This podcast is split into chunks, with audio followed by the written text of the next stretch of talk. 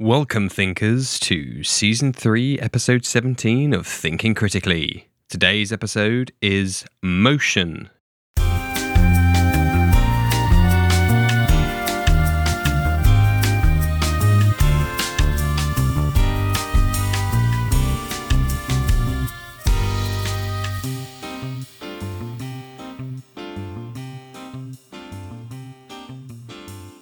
And today I'm joined by the cast of the Fourth Leg podcast. Thank you ever so much for joining us today, guys. Can you tell us a little bit about yourselves? I'm Joe. I'm Kelsey. And I'm Hunter. We are the hosts, and I am the editor of The Fourth Leg. We're a tabletop gaming show all about giving new GMs a leg to stand on. And the entire purpose of our show is to provide a comprehensive A to B segmented show about how to get started as a GM, starting in simple topics like session zeros and coming up with campaign concepts, and then finally, eventually, getting into more abstract stuff like what is real. so give us a listen. Amazing. Thank you so much. I'm I'm very much looking forward to this episode and you guys are going to be exceptionally qualified for today's weird-ish topic based on what you've just described. uh, today's topic, on that note, is motion. So I'm going to open the floor and say, what is that notion, if you'll pardon the, the notion of the motion in the, the ocean. last minute pun.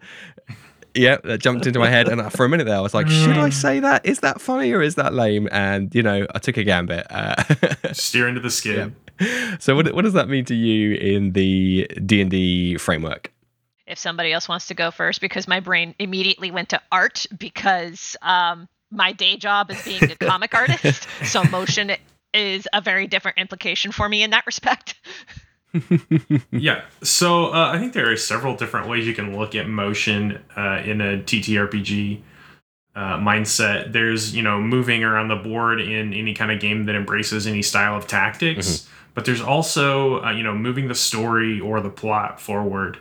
Uh, which can make for some some interesting or uh, difficult moments depending on the group that you have with you. Mm-hmm. Mm-hmm. Yeah, one one thing that I thought was very very interesting in my research for today's topic, and we will loop back round to you, Kelsey, because I am not very much not an artist, so I'm very interested to see what you have to say on that topic Lots. there. But um,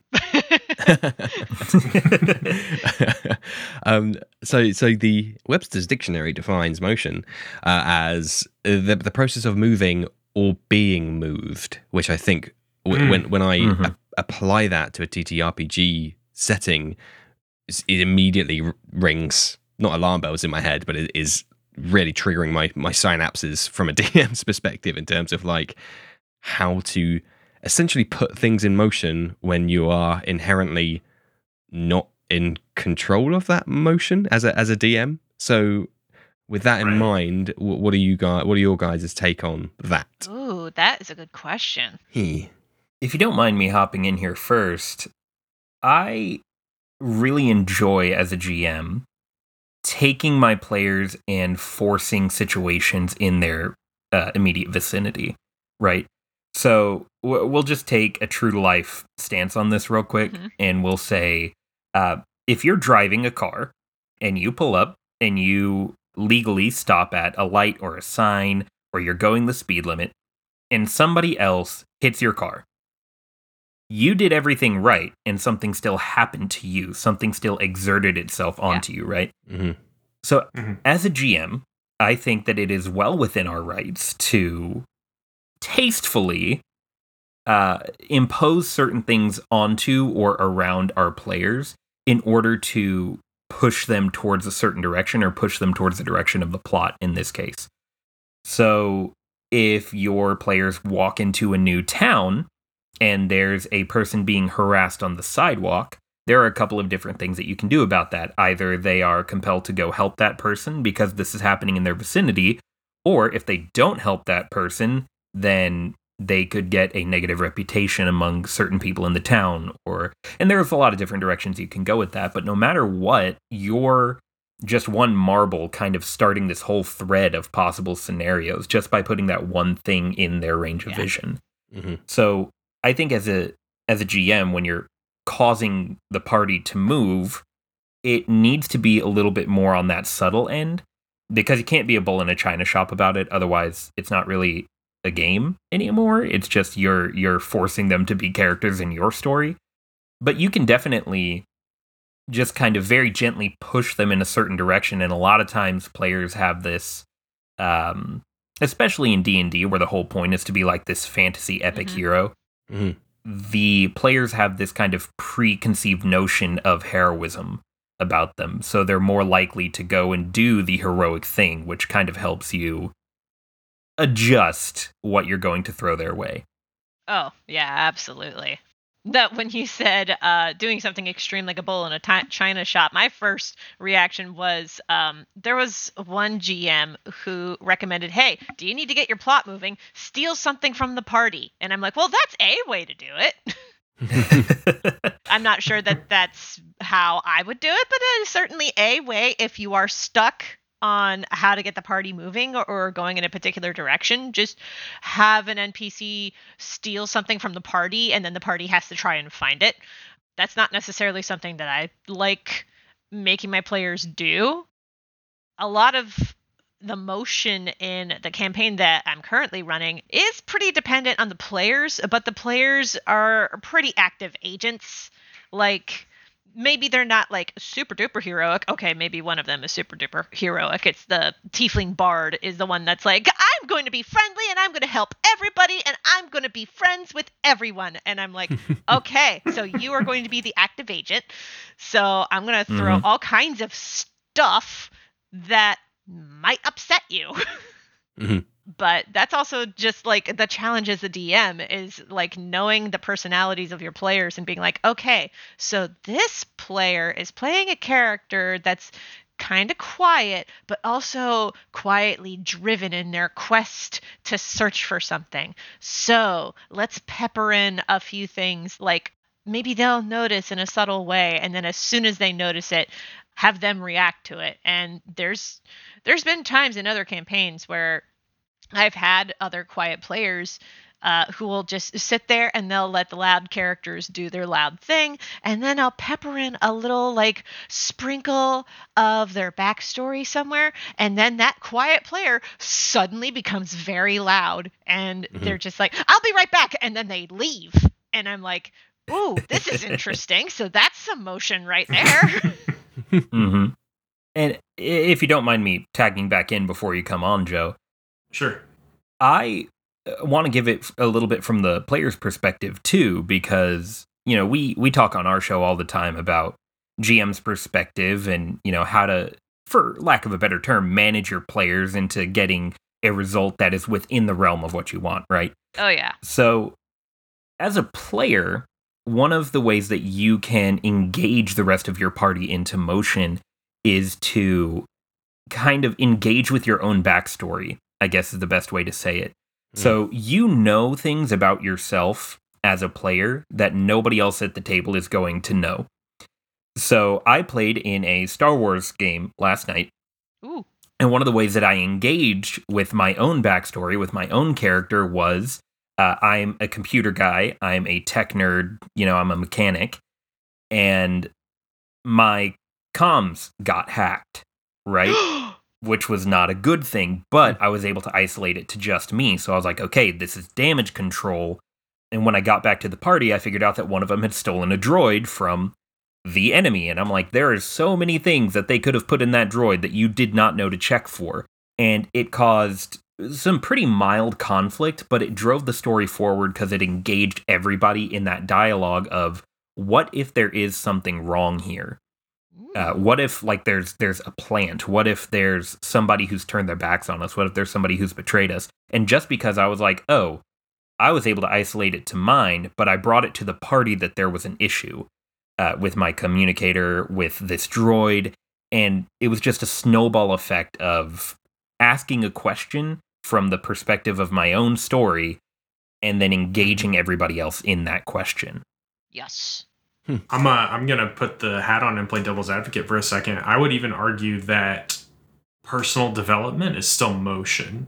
You may not be moving like the overarching plot forward, but like there are plenty of shows where you know we get a 10 to 15 minute b plot or c plot where you know a Mhm. character grows and and learns a lesson or becomes something more i mean a lot of Z- zuko's stuff in avatar which we've referenced several times is like b and c plot at times but he ends up becoming uh, you know a m- credible part of the main group after that important character development Yeah. Mm, thank you for mentioning Avatar because it's amazing, and Zuko especially is fantastic. So no, I Mhm.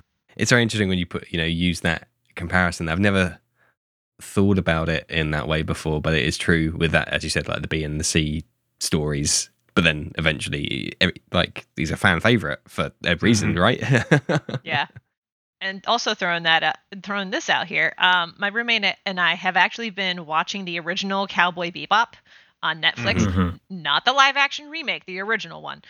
And that show is nothing but B plots and C plots, and Yeah. just characters doing their thing.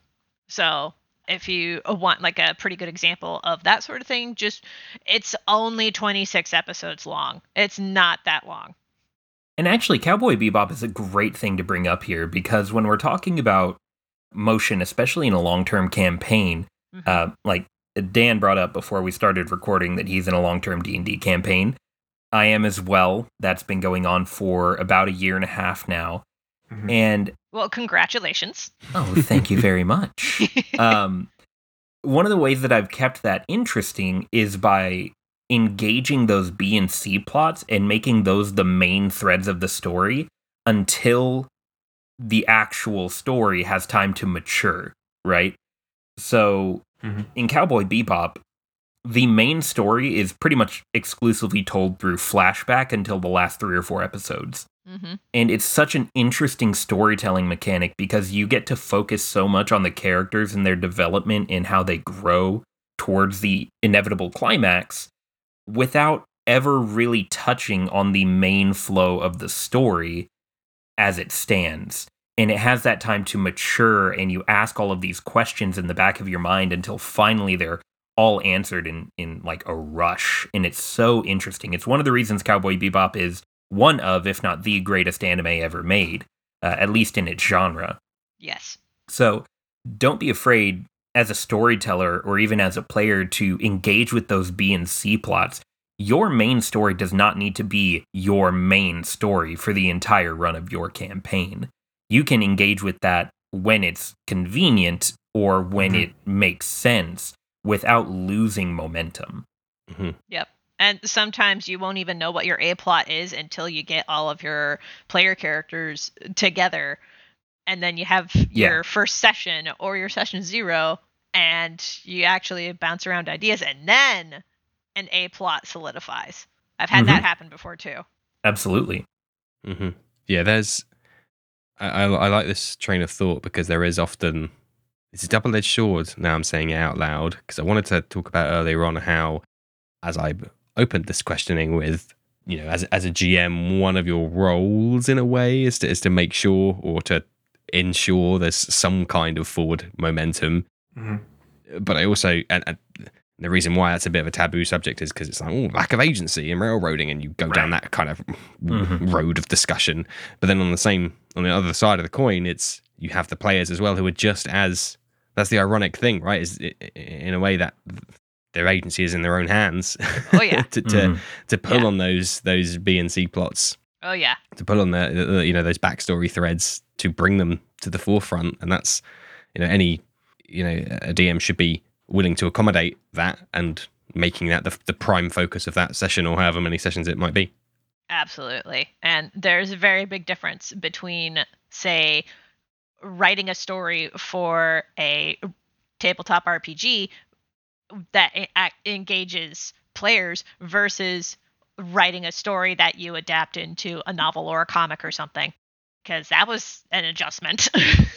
even a video game like you uh hmm you have a lot of stuff where and, th- and that's something you run into with with gms who have players complaining about lack of agency. It's like oh well you know we're going to go over there. We don't really want to engage with that. Oh well you can't go over there because x y and z like I think with hunters like events like you you toss the event out the event is the only scripted thing and then whatever the players do or how they respond to it is totally up to them. Mm-hmm.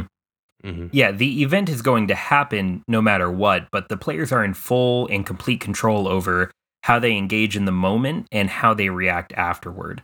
They don't necessarily have to follow up on that event in, in any way, but typically speaking, again, leaning on that heroic preconception of themselves that these characters have, typically they're going to engage with one of these area altering events in a in a heroic way. hmm So there there are certain things that you can predict, but there are definitely things that are going to catch you out of left field. Because if there's like an invasion from, uh, I don't know, uh, let's just use a D and D classic and say a, an orcish tribe invades a small town that you're in. Typically speaking, a D and D party is going to stand up against this Mhm. uh, these tribesmen and try to save people, right, or try to drive them out completely. Typically, yes. Yeah. Yeah. Every now and again you're going to get that party that's like i don't know man i've always thought orcs were pretty cool and then be like hey let's help these boys out and then you'll have parties like mine where I played a half orc druid who just came up to the orcs and was like, "Hey, my dudes, how you doing? What's going on? Why you down here causing a fuss, man?" Because that actually happened once in a session. But Yeah. that's I mean that's part of agency. Like that's that's an mm-hmm. opportunity to move the story forward. It may not be in a let's knock out all the orcs and you know Mhm. kick him out of town, but it is driving the story forward. It is, Yeah. and absolutely the story can drive forward regardless of how it turns out. Like I mentioned this in a previous episode of the Fourth Leg, which you can totally listen to, by the way. Hint, hint, Mhm. wink, wink. But um that yeah shameless plug out of the way but in an episode i had mentioned that there was a segment where my player characters had gone into a world and a tiger came out of the woods and attacked them out of self-defense and i fully expected like a combat encounter and then the bard rolled really really high on her persuasion check and was like no no no we don't want to fight we don't want to fight you we want to be friends and I, being the DM, I was like, okay, so I let's get into the tiger's head for a second. What would the tiger do next? And then I was like, and then the tiger starts crying. Mm-hmm. and the the situation changed from like a combat encounter to they befriended the tiger and the tiger led the party to his secret hideout. And that can be emotion in its own way because it's like, hey, instead of having the players like do investigation checks to try to find this hideout, maybe they just befriend the tiger and persuade the tiger to lead him where it is that he goes. Mhm. Mhm. So you mentioned in during that discussion there Mhm. two kinds of of parties uh, regarding the, the invasion of this town. Uh, The ones that are you know quote unquote typically heroic and you know rally to the defense of the town and you know welcome to cheers and praise from the townsfolk, and then you have the ones that are like no no no let's let's see what it is from the other side. Let's see if we can end this in a compromise or whatever it may be. Now, or you might have a party, party C, in this hypothetical situation, which happens to be very similar to mine in some cases, where they abstain and go, well, not my problem. I don't. It's not my town. It's not my friends, and basically have zero motion in that given instance. Mhm. So this is a this is an open question then for you, half for the show and half for my own benefit. Uh, on on the- what you know, how how do you deal with that those situations when the party or particularly charismatic player characters or indeed players have persuaded the motion of the party to essentially stop for whatever reason. Maybe, may, nine times out of ten, it will be benign. You know, they're, they're unaware that this is going to hamper storytelling. But w Mhm. how, how do you how do you work with that situation? I think, uh, and, and again, I think I know that it's not uh, it's not motion in the the direction of the the conflict that you've set up, but uh, again, that's still that's still valid motion away from something. Like there are times where the party is going to see a conflict and be like, "Oh no, we're way outclassed," or "We don't want to deal with X Y Z because it's going to cause us a bunch of problems." Like, and they run away. Like Mm-hmm. it sucks, but it's part of the story. I mean, uh, take uh, Last Jedi, I think, Mhm. where uh, they're going to to get this guy off this planet, this gambler off this planet, and Finn's like, "Yeah, I don't, I don't think I'm gonna come back. Like, I'm I'm good." Like he's uh, he's that coward that coward player who's like, "Yeah, I don't I don't really know," and that's that's still an opportunity for that growth. Um, Mhm. Now there may be some consequences within the game world because they didn't interfere. Uh, but I mean, at the end of the day, again, still character growth, still motion. Yeah. So there was actually a situation in another campaign that I had run. It didn't last super duper long because at one point we got a guest player in who proved to be a problem and it and the group just kind of fell apart after that. But before that problem character came in, the party that I had, I started up the campaign and I was actually revisiting a campaign that I had run two years prior because I wanted to polish up the world a little bit and possibly make it into a module. And I was like, oh, cool, a new set of player characters. Let's go ahead and have them interact with this world and see what happens next. And there were very obvious, like, plot arrows pointing in specific directions, and the players were not jumping on any of the hooks. And so I was like, okay, time to initiate plan B, which was tapping into one of the player characters' background story hooks and being like, ah, okay, so this player character has a kind of revenge boner going on, and they spot somebody who is part of the cavalcade of people who took down his people. So I'm going to have this uh, bad guy antagonist from this guy's background just going by just out the edge of his vision and then as soon as that guy saw that the plot started happening Mm-hmm. I, I like to imagine RPG plots as just this big grassy hill, right? And this is probably just a deeply locked memory for me from my childhood, so bear with me for a minute. okay But when you roll a rock down a hill, Mhm. it's inevitably going to stop somewhere, right? That's not always going to be in a straight line. It's not always going to be where you expect. Sometimes there are pebbles along the path, sometimes there are tiny bumps, sometimes there are just heavier clumps of grass that are going to divert that rock that you're rolling down the hill to somewhere that you didn't expect. But no matter what, the rock is going to keep going downhill. It's just the nature of a rock, right? Yeah.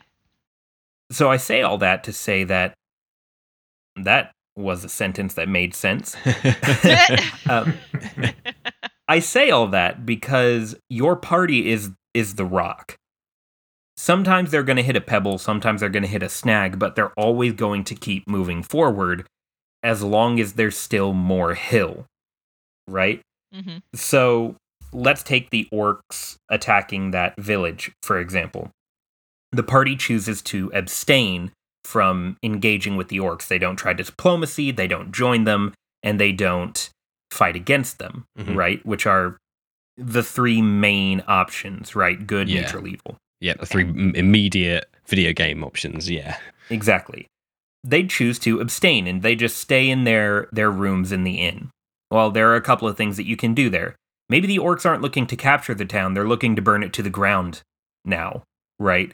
So you change your plan up really quick and now there's a fire in the inn. You have to do something or you will burn with it, right? Mhm. Or they don't burn the inn down, they capture the town and now you can't leave unless you fight, sneak away, or dialogue with these orcs. And it's a full town of this orc tribe, so it's going to be really tough to sneak away. What do you do? How are you engaging? You cannot exist the way that you have been.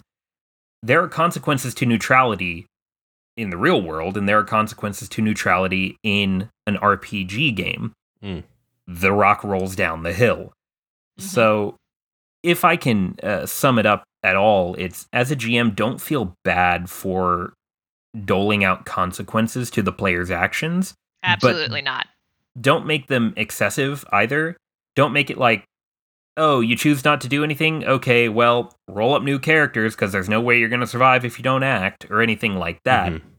Just change the scenario to encourage them to act because they don't have to run away from a burning inn, but it definitely is more positive if they do. Yep. It's a very good uh, carrot on the end of the stick. There is not being in a burning inn. It's a classic motivational uh, tactic there.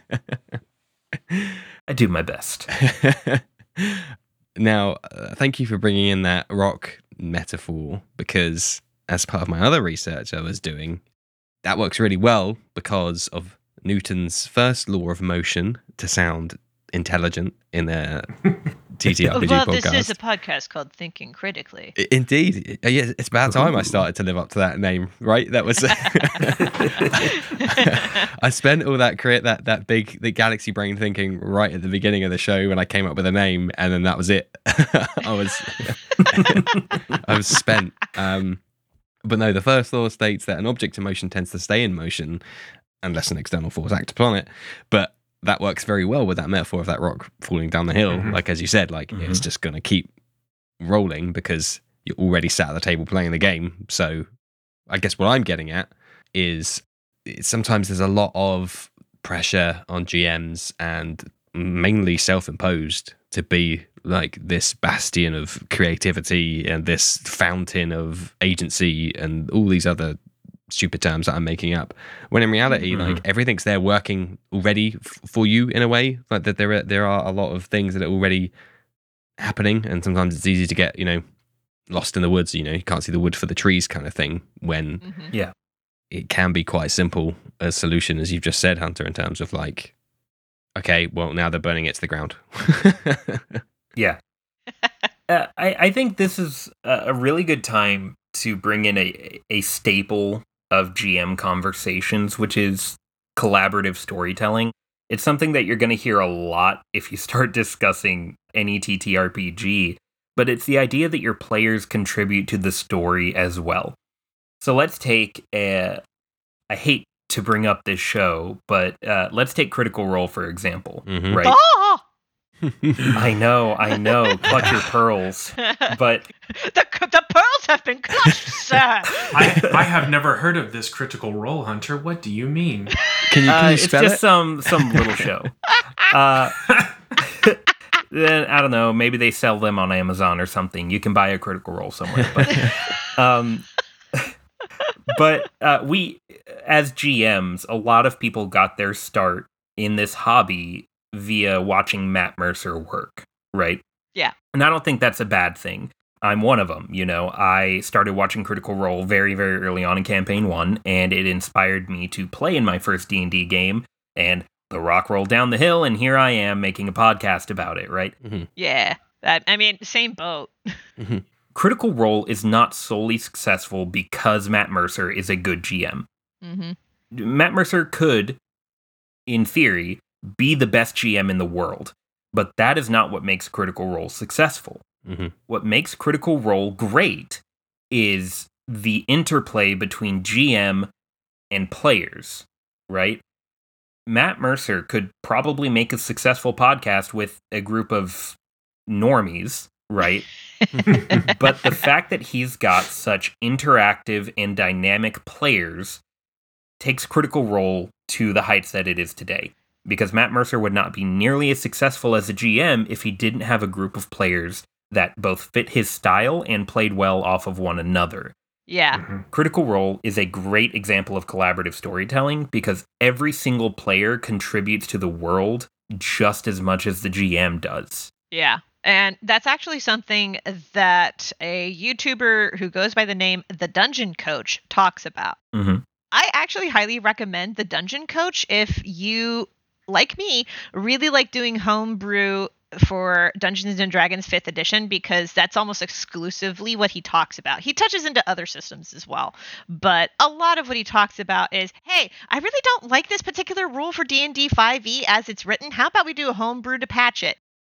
And he actually talks about the critical role player effect uh, because people have talked to death about the Matt Mercer effect, but Mhm, there is mhm. a critical role player effect happening as well. And it's a lot of what you've talked about. And he talks about it more in depth in his video. I highly recommend that you just watch that.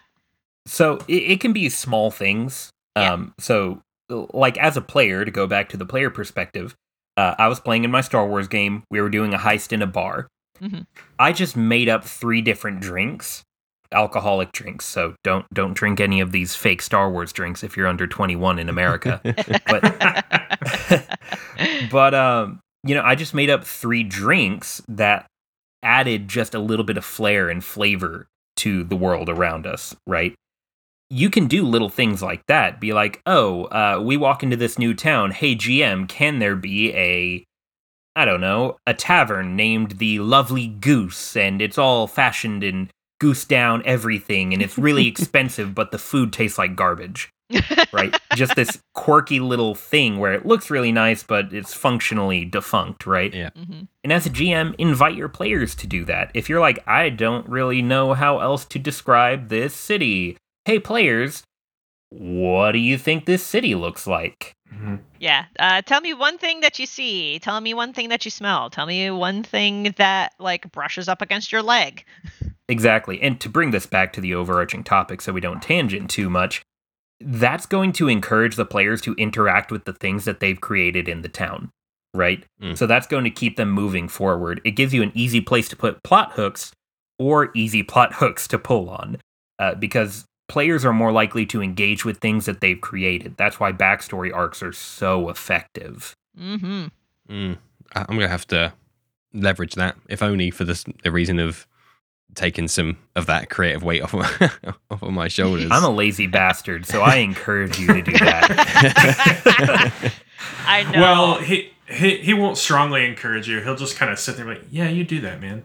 But Way to go. yeah, no, honestly, this is a- a big chunk of why I highly encourage my players to like give me as detailed a backstory as they want because they give me elements that I can put into the world. Like, oh, my parents came from this town and this town is best known for this thing. And I'm like, great, this is one less thing for me to build Mm. from Mm. scratch. So, like, absolutely engage with the player's backstory to flesh out the world.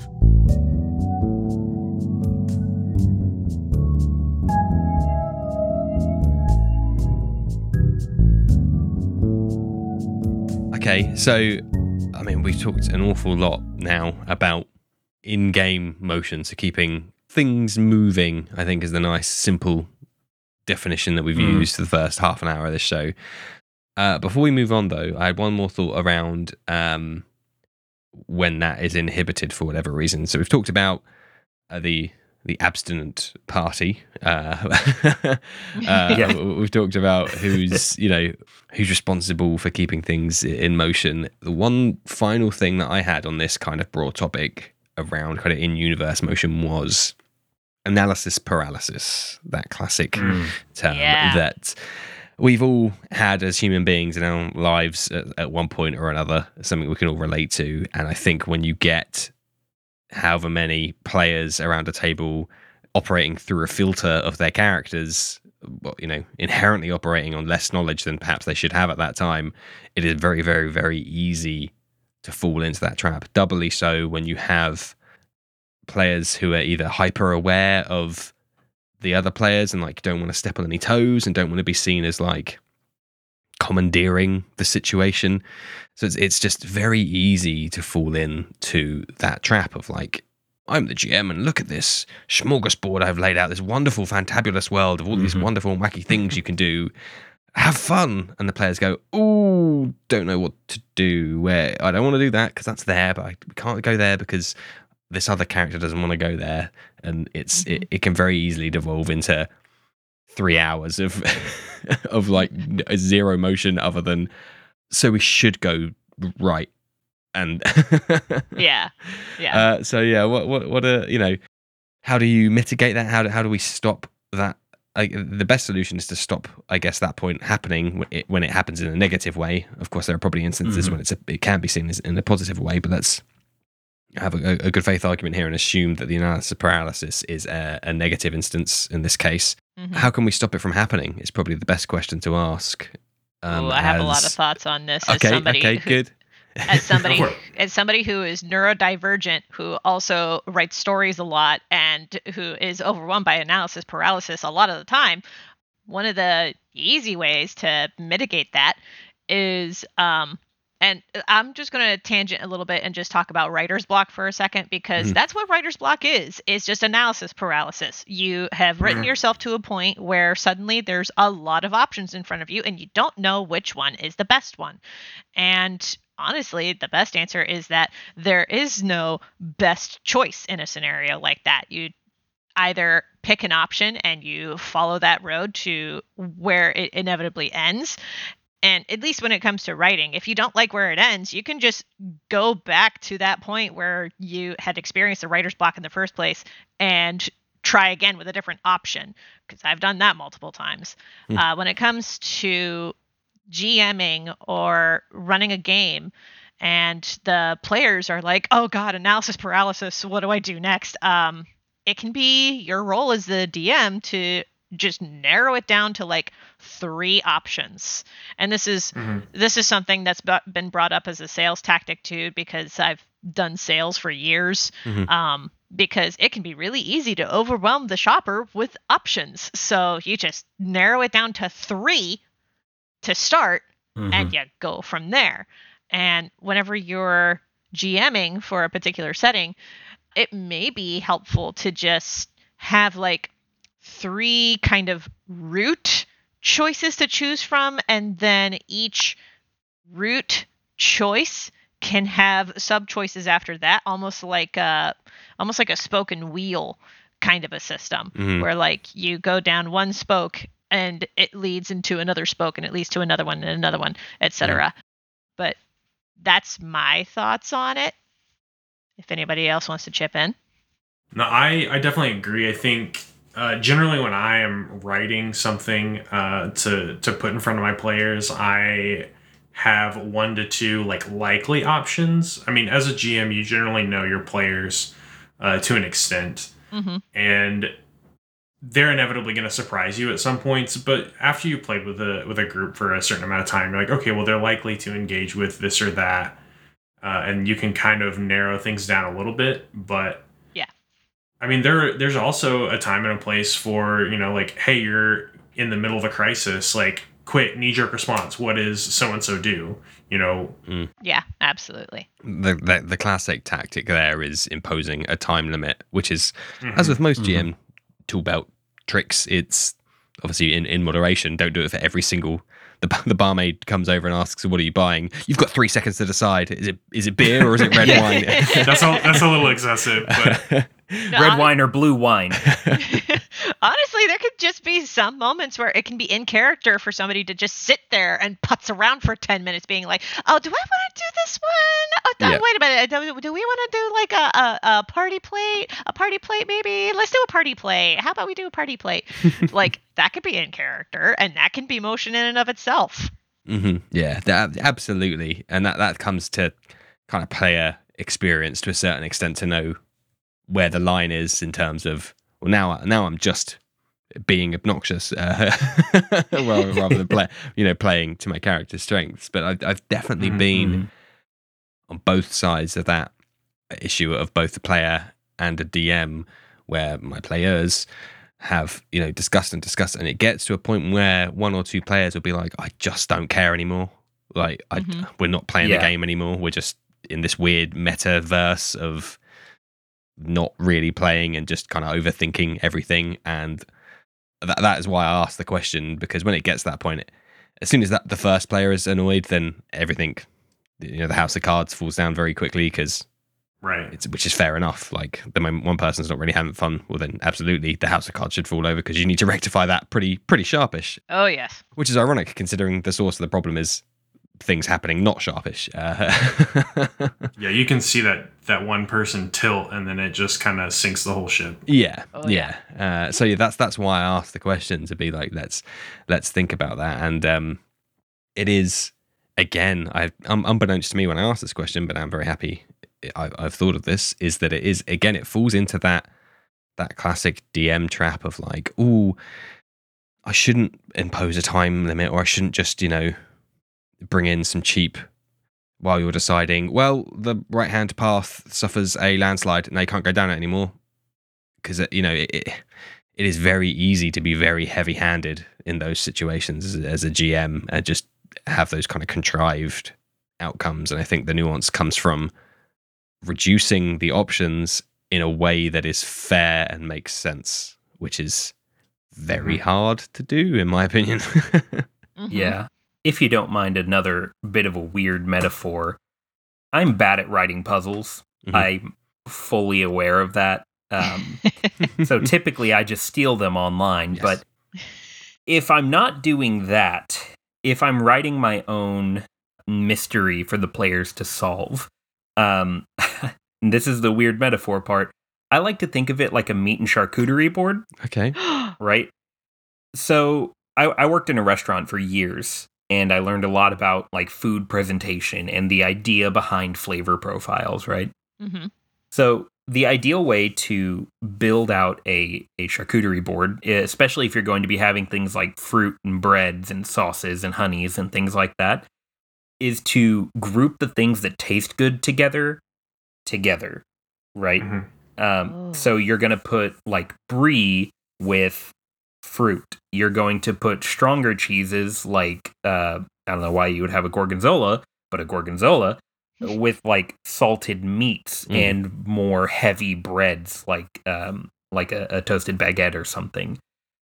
And the whole idea is that if you're picking from the right side of the board, everything that goes well together is going to be on the right side of the board. Same goes with the left, top, bottom, whatever quadrant that you're in, right? Mhm. So if a player goes to this dinner party and they see this meat and charcuterie board and they're overwhelmed by their amount of options, one of the easiest ways that I've found to lighten the load of that analysis paralysis is to simply go up and say, hey, those grapes go really, really well with Swiss. Metaphorically speaking. yeah. Yeah, metaphorically speaking, just go to your players and be like, hey, these two things seem to have some kind of connection. Yeah. And eventually you're going to get to a point where something clicks Mhm. and they're able to just steamroll through the rest of the, the puzzle, right? Because puzzles are meant to be solved. Mhm. Alternatively, if they're a really suspicious party that never trust anything you say, then you can always be like, hey, you should try blue cheese and honey. Or, or like some weird combination that you know isn't going to taste good because they're going to reject that immediately Yeah. and hopefully that'll get the ball rolling. so Mhm. it's a little bit of knowing your party and choosing between truthfulness and deception to kind of spur them into the right direction. I'm a big proponent of hey GMs just tell your players what's up, Mhm. like communicate with them if you see that they're a little lost. Yeah. Because the game's no fun if it stagnates in my opinion. Yeah. So just it's not going to hurt anything. Just be like, "Hey, go cut the red wire." You know, It- Yeah. I, I don't think it's really going to hurt anything in the grand scheme. hmm And then and then when do you roll when do you roll the cheese down the hill? Have I uh Uh, typically, after you taste it and don't like it, Okay. you're like, ah, I don't want that anymore. and then the cheese always gets to the bottom. Got it. Right. I'm ready to DM now. Uh, Exactly. The cheese eventually reaches the bottom. Ev- All roads lead to the bottom of the hill. yeah, yeah, yeah. Exactly. All roads lead to the cheese. You know, like not all who Gouda or cheddar or something, Something like that. along those lines. Yeah, yeah. Some some profound metaphor in there that we've built together, and some collaborative storytelling. for you sure. could say. Um, I, I do think there is. I love I love that you've brought that up there. That the DM withholding information, and I feel qualified to talk about this because it's something that I've done several times myself for, for for wrongly. In that it is very easy to to fulfill that kind of Machiavellian, like, I hold all the cards, and you stupid players don't know what you're doing. And it, it, it kind of t- ticks that small box of, of being a GM. And so that combined with how intrinsically difficult it is to know what the players know and to, to another level deeper to know what their player characters know and disassociate that from what you as the GM know, which is Mhm. qu- quite literally everything. Uh, Yeah. uh, so that often leads to those situations where like oh i don't need to tell them to cut the red wire because it's obvious it's the red it's the red wire why wouldn't they be cutting it and then what you don't know as the dm is that they've got 70 sessions of baggage that's taught them don't cut you know red things or, or they too many Mhm. enemies were red in the last couple of sessions and now they've they, they are suspicious about red things and that just didn't click for you until this one pertinent moment when it all rests on cutting the red wire and then you're, you're just sitting there as a gm going ah shit yeah i didn't see that Yeah. Mhm. yep. And it's okay to admit that you're wrong at points, you know? So, to beat a dead horse, if your rock gets stuck rolling down the hill, yes it's okay to walk down the hill a little bit and be like, here you go, buddy. I'm sorry. I didn't see that somebody parked their car there. Mhm. You know? It's okay to just kind of nudge it a little bit to get the metaphorical Yeah. rock rolling again, you know? Yep. I mean, don't pick it up and carry it to the bottom of the hill, Mhm. but just a, a little nudge here and there to get everything moving again, I don't think is a bad thing. If you do mess up as a GM, just say, hey, that's on me. Let's keep going. Yeah. precisely and and uh, you're, you're now um i was going to say you, must have listened to the show before because most of the show nowadays is me talking about the mistakes i've made uh so as, as, a- as a gm so yes we we we we're, we're certainly over that bridge so as we you alluded to earlier on kelsey regarding the comic art side of things and motion uh, in, in Mhm. regards to that please e- educate me Oh boy. Okay, so motion in comics can apply to a lot of things. It can imply it can apply to how does the reader's eye move around the page in order to read it. It can also mean uh, can the art imply movement on the page? Does a character look like they are moving uh, like a fluidly, stiffly? How are you implying motion in the character that you are illustrating? How are you implying motion in the dialogue? Is there motion in the dialogue? There's a lot of different factors for where motion can apply in comics. Um, the most recent page that I finished for my own webcomic, The Legend of Jamie Roberts, I feel really proud of uh, because it is, in my opinion, very fluid. And a lot of my readers have noticed, hey, the the motion in this page is actually really, really nice because, like, um, in in the particular page, there's uh, one character, Agier, tossing something to another character, Daniel, and Daniel is like fumbling with it, and the line work and the gesture can imply the motion as well.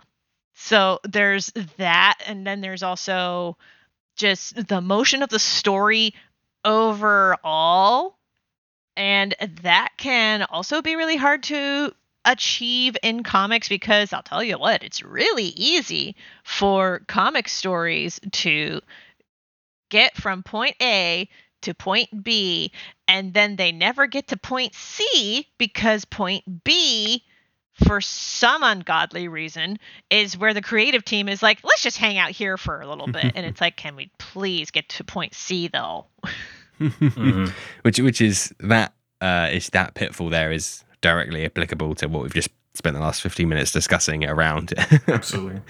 being Yes. being stuck in that that middle ground of like in in, in action or, or on no velocity for for whatever you want to call it Yeah. Yeah. Yeah. A chunk of that can also just apply to it, and really depends on the comic market. A lot of it is real, really dependent on like sales because if if the sales of a book are really really good you want to try to prolong the story for as- long as you Mhm. can so you just keep the characters hanging out at point b and you just don't have them get anywhere near point c because point c is the conclusion we don't want this to conclude we want to keep selling books Mm. and that can be kind of a problem because you do Mhm. want to reach a conclusion at some point.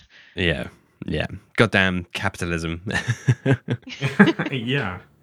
Uh, well, and one thing you mentioned, Kelsey, is is talking about motion, like what where the the reader's eyes drawn, and I think that that part of that can kind of tie back to, you know, describing a scene as a as a GM. Mm. You're Mhm.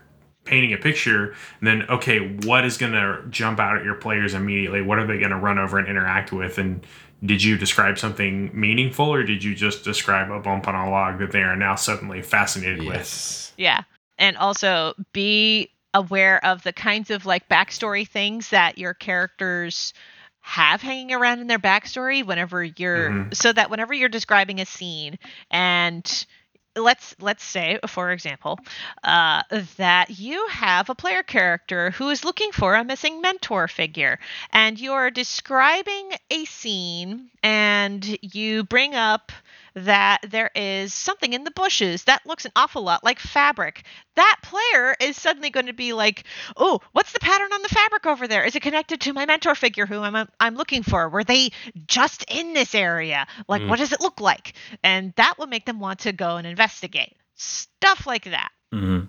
hmm Yeah, I, I'm glad you mentioned that, Joe, again, because that is a very classic pitfall again for GMs to be like, Mhm. do I point to the elephant in the room or do I not point and let the players then find it? But then, you know, which is the lesser of two evils here? Because then otherwise, are they going to get fixated on that random pebble that I drew attention to for flavor and waste? Right. Funnily enough, bring the game to a, a screeching halt because they're invested in Pebblegate.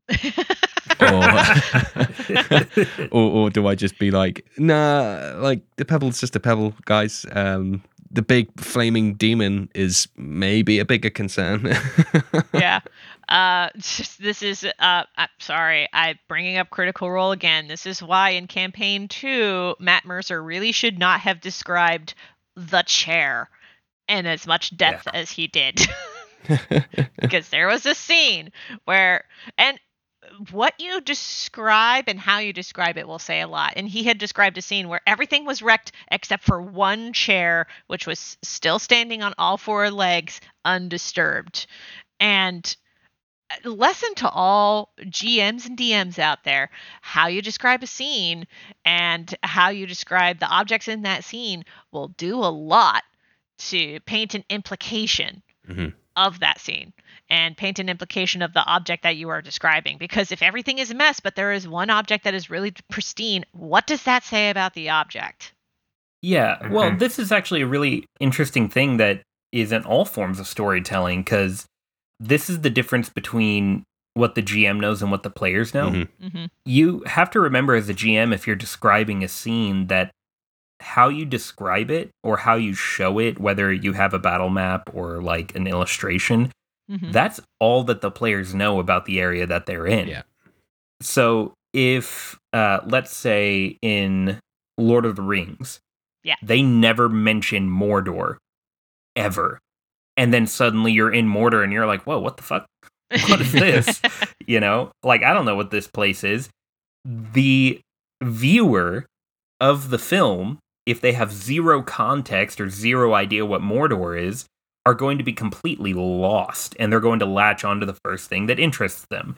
hmm In that case, which would probably be the giant volcano or the army of orcs, depending on the person that watches it. But or the giant ass eyeball that's staring down at them from on high. That's not important. or that. Probably not. Uh, but as a GM, you know, you have all of the power to draw focus to something. And, and this is where uh, I think pace comes into the conversation of motion because if you're moving slowly, you're still moving, Mhm. right? Mhm. So I like to take my descriptive moments, especially in a new area, to slow down the pace of the game and really bring the important things to bear. Um, my players in my D and D game just entered a a ruined city with like a bunch of skeletons everywhere and tree overgrowth and everything like that. Mhm. And, you know, I go ahead and I describe the city and all that, but what I really wanted to bring their attention to was this giant 100 foot across hole that sunk down deeper than any of them could see right in the middle of the town. Ooh.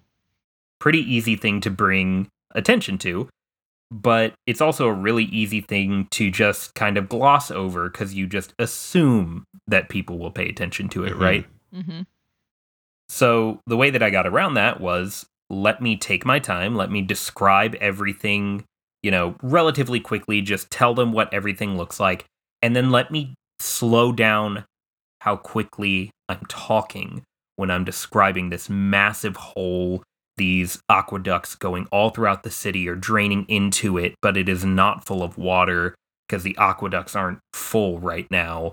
This hole sinks down and down and down. You feel the call into the void that is at the bottom of this sinkhole.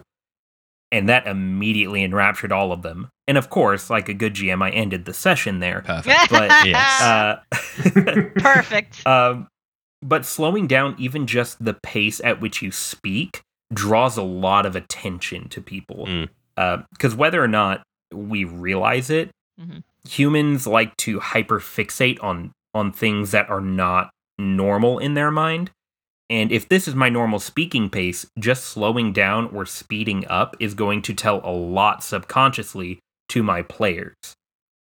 Heck yeah. Yeah, yeah, I, I love that example actually because if that exactly identical situation was delivered by a not so masterful GM, it could have easily been, you know, construed by the players as, oh, that's just a well. And like, there's, Yeah. a, there's a hole in the ground that water's running into. That's the well. Okay, what else do we see? And then you're like, oh, oh no. Yeah. No, no, no. It's a really, really important well. Hold on. Yeah. Don't leave yet. yeah, no, come back, come back. Pulling them by the scruff Yeah. of their necks. So no, yeah, that's yes. Yeah. It's very it's very important to know the kind of mood that you want to set. Uh, Mm. Slowing down can be a really good way to build a sense of dread. Hmm Uh, so is Mhm. lowering your voice just that little bit, or like dropping down to a near whisper. So tone of voice can also affect motion. hmm Um, it's it's true for comics. It's true for GMing a session. Yeah, yeah, Yeah. And it's a it's a classic. Uh, I learned many years ago in my university days when delivering presentations that people tend to speak. Uh, you know, their cadence increases when you're standing in front of people, slightly nervous. You subconsciously rattle. You want to rattle through it, so it's over quicker. And a, and a big skill you learn Mhm. when practicing giving presentations and, and whatnot is a, you know, obviously learn the material so you're a bit more confident. But it's it's b it's it's having that conscious effort in your mind to slow down your the way you're speaking to bring you back into your normal kind of speed because when you're rattling through it fast you lose you, you sound less confident you lose the nuance you lose the detail because you're just blasting through and sales figures of this anyway and this and profitability is that anyway uh bye thanks for listening and no one's really paid attention so you know Yeah. just from a human being point of view there, there's Yeah. there's reams and reams of evidence in, in in how that's important just from standing up in front of you know 30 of your classmates and telling them about this piece of work you've done so obviously you can apply that very same thinking to just being a dm and being like okay i'm not particularly nervous right now although some will, will be but yeah just slowing it down one more notch can have the the opposite effect of speeding it up unsurprisingly Oh yeah. Yeah, I did stage acting in high school. And one of the ways that we rehearsed was we would rehearse speaking as fast as we possibly could and going through the motions as fast as we possibly could, just to give ourselves uh, kind of a range at which we could actually operate. So if it was a one hour show, then we would try, like, we would set ourselves a goal to get it done in 40 minutes. speed running it Exactly. we would speed run the show. And when we did that, it gave, at least it gave me a more conscious understanding of what pace am I actually performing at. Mhm. And then when we got to the actual show, we would perform it, you know, three times Friday, Saturday, Sunday. And um, when we would actually get in there and perform the show, I would be able to carry that with me a little bit more. And of course, we'd been rehearsing for months, so the confidence was uh, was available to Mhm. us. But still having that idea of I can finish this show in 40 minutes if I'm not careful. Let me rein it in Mhm. you know uh, it can be really really helpful so if you're going to practice as a gm that's something that i would suggest is try to speed run through all of the uh, descriptions that you're going to use and that'll give you an idea of okay how fast can i actually say this Yeah. if i'm not paying attention Mhm. Um, and conversely, if I may, um, because I've I did improv comedy for a couple of years when I was in college. Uh, one of our warm up exercises was actually slow motion movement, Mm. uh, like going through things like exceptionally slowly. Um, whether you're like doing slow motion, like fighting and doing exaggerated reactions or doing reactions that are totally unexpected, but like just going through things deliberately slowly, like exceptionally so. Like whatever you think sloth speed is, even slower than that. that was our warm up exercise for uh, getting ourselves loose and getting ourselves relaxed. Mm-hmm. Well, uh, thank you uh, all for, for sharing the, your uh, expertise and knowledge in in these areas that, on the face of it, I wouldn't have immediately applied to uh, D and D and TTRPGs, and yet here we are. Uh, We're good for that. uh, is is there anything about the topic of motion that you wanted to discuss that we might not have hit yet? Uh, the only other thing I you see a lot of people like complaining about like specific races because they have certain types of motion, whether that's like swim speeds or fly speeds. Mm-hmm. I think just to briefly touch on that, I think the big thing with that is just knowing what you're in for. Like, is a fly speed uh, a little overpowered? Maybe, but if you're planning for it, it's not going to be that big of a deal. It's, yeah. it's I think it boils down to knowing your knowing your party and knowing that team uh, at the end of the day. Yeah absolutely. Yeah. As yeah. as much as it because usually I don't pay too too much attention to stat blocks even as a DM, and yet paying mm. attention to stat blocks is important, and paying attention to your player character's stat blocks are very important.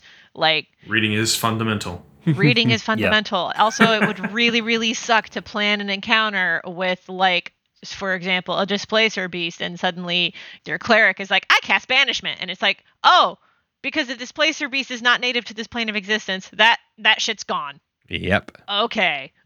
yep, that that happened to me. So that's fine. Don't not you're not bringing up any bad memories there GM. That's oh, fine. Oh no, it totally happened to me too. I feel you, dude. Yeah, I two two big flying guys from one of the layers of the abyss, and uh, my sorcerer took a punt and just said they look alien enough. Banishment, and I was like, oh, okay, this is now trivial combat. Yep. And yeah, did, did go did try and break the concentration, but wasn't wasn't quick enough. And uh, yeah, that that was that. So uh, yeah, yeah. Know your players' capabilities. Uh, yeah, and and the fly thing yeah. I love as a fear because I have been there as well, and it is a genuine concern. Again, indicative of how the majority of games are played in tier one and two when it makes the biggest difference. Mm-hmm. Because as soon as my warlock got fly, like he was like, I'm not staying on the ground. You guys are chumps walking around. I'm flying. Like any given opportunity, yeah. he's like, I'm flying, fighting enemies. I'm flying, talking to a merchant. I'm flying, buying uh, shoes. I'm flying, which is weird because shoes are for walking on the ground. Uh, but he'd still be flying. And so when when that band aid was torn off, I was like, oh, okay. It was no longer this big scary thing that I had to worry about. yeah, I yeah. mean, once you get to tier three, where like people can move between dimensions and shit like mm-hmm. it's it's a negligible i mean even at tier two like yeah. several classes are going to give you like i want to say there uh so there are some rangers that give you like swim speeds or climb speeds and stuff like that yeah. so it's just it's negligible it is yeah yeah well awesome so after after that is there anything that you would like to promote that you haven't already sneakily promoted halfway through the episode Who could have done this? oh, gee, I, do, I, do, I have no idea what you're talking about. We need to point fingers and we need to get to the bottom of who did this. It was me. um, well, yeah, uh, you know, we're the fourth leg, as we talked about at the start of the show, top of the show. We are, like I said at the top of the show, a, a tabletop gaming show that dives into a comprehensive guide on how to start your career GMing. And we're currently coming to a rapid close to season two. I think we've only got like mm-hmm. two or three mm-hmm. more episodes to release. So get in on that. Uh, we are currently building through a uh, well, three different campaign settings that are originally created, one by each host and in different systems, no less. Ooh, yep. and in different systems, no less, using D and D 5e, uh, the Genesys system uh, by Fantasy Flight Games, and powered by the Apocalypse system, set in a a cyberpunk wasteland. Uh, so those are coming along really nicely, and we do our best to incorporate the things that we've talked about in prior episodes directly into the next stages of our campaign. So we're coming up on the fourth installment of that, Uh, so stay tuned. Heck yeah. Oh, and you can find us on Spotify and a bunch of other podcatchers and follow our Twitter at the fourth leg. Yes, uh, your, your podcast platform of choice, I'm sure. Perhaps the, the very one that people are listening to right now, I would imagine. Uh, Probably. Yes. Oh, yeah. well, uh, in that case, all that's left to say is very, very heartfelt thanks to the the three of you today, Joe, Kelsey, and Hunter. That was that was a, a really, really, really, really interesting discussion on something which is, on the face of it, a bit um, esoteric. Abstract. Yeah, yeah, ab- abstract and esoteric, and uh, just kind of like how don't know, but but how could this topic ever be applied to TTRPGs? And I'm very happy to have answered that hypothetical question from my invisible hater. Yeah, no, we talked about rocks and hills and meats and honey. It's great. yeah, and now I'm hungry Comics. again, despite having just had dinner. So cool. Uh, so no, thank you, thank you. I haven't eaten dinner yet, so maybe that's why I started talking about food. All these I food mean, metaphors. food is food is a great topic, regardless. But Ah. I could also eat all the time. I'm that kind of person. Well, Yeah, you, you, yeah. you're providing additional value because food isn't a topic that we've covered yet. So that's now on the list. So thank you very much. And we've talked about it a little bit in this episode. You're welcome. We'll see. We'll see you all back uh, next season Yep, for food. For food, yeah. Season four, the, the food leg. I don't know, some, something there. There's, there's a pun somewhere in there, buried in there. the fourth leg of chicken. oh, there we go. That's far superior. all right. Okay. okay. Leg of lamb. Yeah, so there's something of there's lamb? something knocking around there. We'll, we'll we'll workshop it and come back in the next season. Um, but I, I uh, with these terrible puns, I can't think of a better place to end the episode. so uh, thank you all uh, for for listening at home. Please do check out the episode description for the links to the fourth leg as well as all of my socials. And I'd very much encourage you to reach out to any of us to talk about rocks or food. Um, two two primary topics. Uh, otherwise, thank you all for listening and good night. Good night. Thank you. Take it easy, guys. And now it's time for the Patreon shoutouts. Thank you to Optional Rule, a two time guest of the show and a very insightful and knowledgeable source of information. Please check them out at www.optionalrule.com. Huge, huge, huge thank you to a great friend of the show, Matthew Perkins, who's out there making hilarious and educational Dungeons and Dragons content. Please go and check out his stuff at matthewperkins.net, where you can find links to all of his socials and all of his content, including his own Patreon, which I would very much encourage you to check out. Thank you to Matt Street at mpstreet88 on Twitter for supporting the show. If you need support running your personal or business schedule, head to virtualtimehustle.com or on Instagram to make that difference between should do and done. Boss it better with support from Kat, who will help you get back that essential time you've been searching for. If you would like to support what we do and get four shout-outs a month, head over to patreon.com slash thinkingcritically, or you can just buy me a coffee at kofi.com slash thinkingcritically